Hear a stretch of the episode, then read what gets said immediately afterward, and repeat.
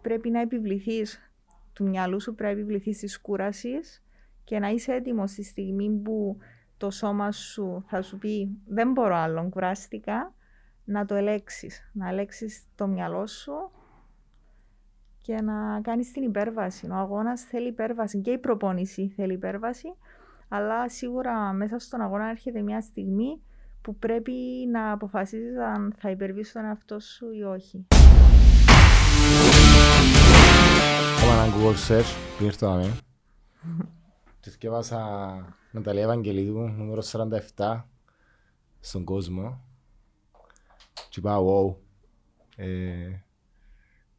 τι σημαίνει εδώ?